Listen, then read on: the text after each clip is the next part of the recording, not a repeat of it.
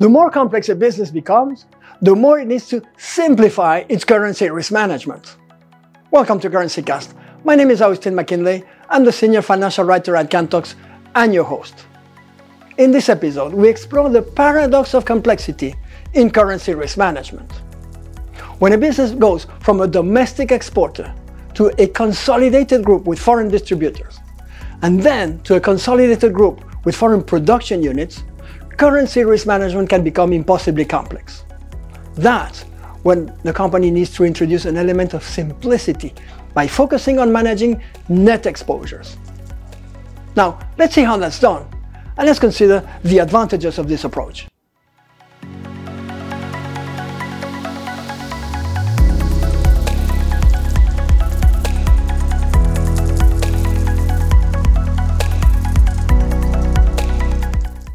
From the foreign exchange risk management point of view, the difference between a consolidated group with foreign production units and a domestic exporter can be mind-boggling.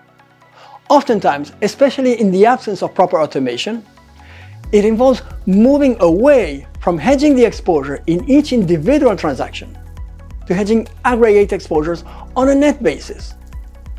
It's known as exposure netting. But what does it really mean?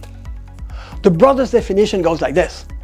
Netting involves offsetting exposures in one currency with exposures in the same or in another currency, such that movements in currency markets create gains or losses in the first exposure, but are offset by losses or gains in the second exposure.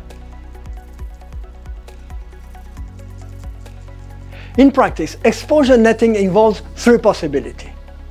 Number one, a long position in one currency can be used to offset a short position in the same currency. So for example, accounts receivable and accounts payable in the same currency. Number two, if exchange rate movements are positively correlated, a short position in the first currency can be used to offset a long position in the second currency. And number three, if exchange rate movements are negatively correlated, long positions can be used to offset each other, just as short positions can be used to offset each other.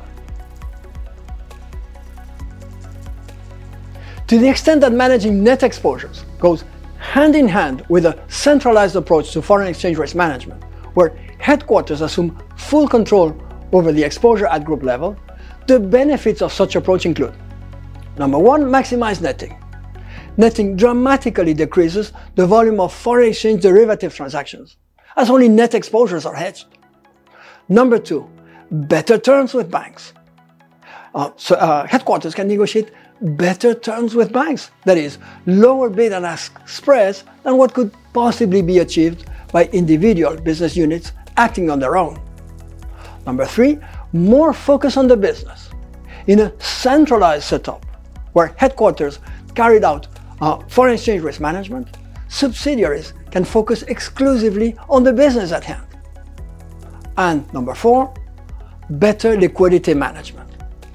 As the volume of foreign exchange derivative transactions is reduced, so is the need to set aside cash for the purpose of collateral requirements.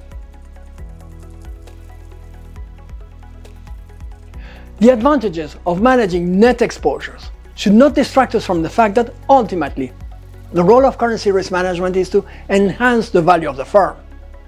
This can be achieved by using currency management automation solutions that protect and enhance profit margins by avoiding unnecessary markups, optimizing interest rate differentials between currencies, and improving pricing, all without currency risk. If that can be achieved by centralizing foreign exchange risk management and focusing on net exposures, so much the better.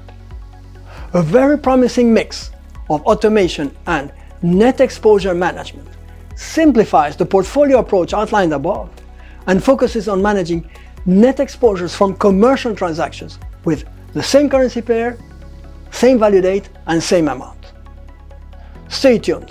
We have lots more to say about this in coming weeks and months.